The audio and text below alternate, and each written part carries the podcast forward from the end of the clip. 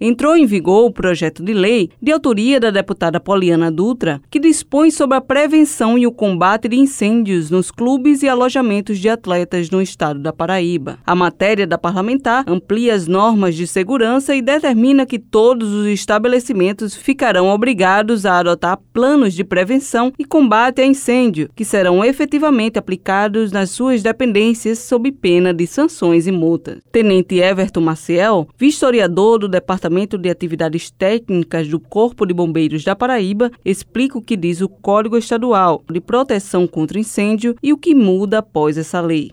O Código Estadual de Proteção contra Incêndio, explosão e controle de pânico, né, estabelece que o Corpo de Bombeiros possui essa função de inspecionar e fiscalizar os preventivos de combate a incêndio e também de controle de pânico nas edificações, né? Então, anteriormente, a lei contemplava, mas não de forma específica, né? Então, a partir dessa alteração, ela dá uma ênfase a esse tipo de, de edificação para que se tenha uma maior fiscalização e um maior controle desse tipo de edificação. Os critérios básicos, né, então seriam por exemplo, os extintores, sinalização de saída de emergência, saída de emergência também eles têm que ter o dimensionamento mínimo, né? E a partir daí, a partir da, da especificidade de cada classificação, se vai ter um dimensionamento do que se deverá ter no local. Então, quanto maior o estabelecimento, quanto mais complexo se torna aquele alojamento, por exemplo, maiores vão ser os preventivos necessários naquela edificação.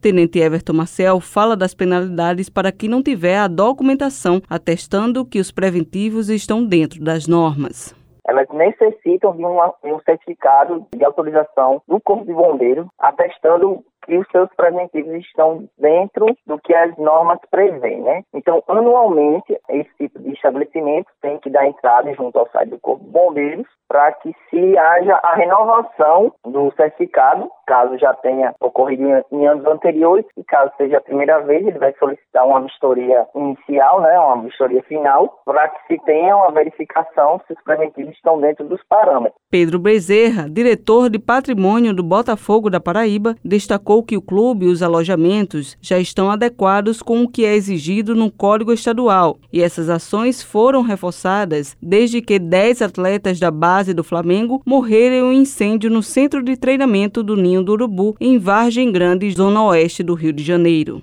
Nós temos um bloco de apartamentos para profissional, alguns profissionais que residem no clube, e temos um alojamento que é exclusivo para as categorias de base. Nós temos um bloco e a gente aloja 24 atletas. Conforme esse momento que nós estamos vivenciando dessa pandemia, temos que tomar todas as precauções, extintores de incêndio, são todos um distanciamento necessário e exigido pelas normas. Já houve uma expansão, inclusive, do Corpo de Bombeiro, um engenheiro de combate ao incêndio. A gente, por precaução também, quando houve aquela situação com aquele clube lá do Rio de Janeiro, a gente também pensando na nossa casa, nós tomamos todas as precauções para que coisas desse fato não acontecessem. Sibeli Correia para a Rádio Tabajara, uma emissora da EPC, Empresa Paraibana de Comunicação.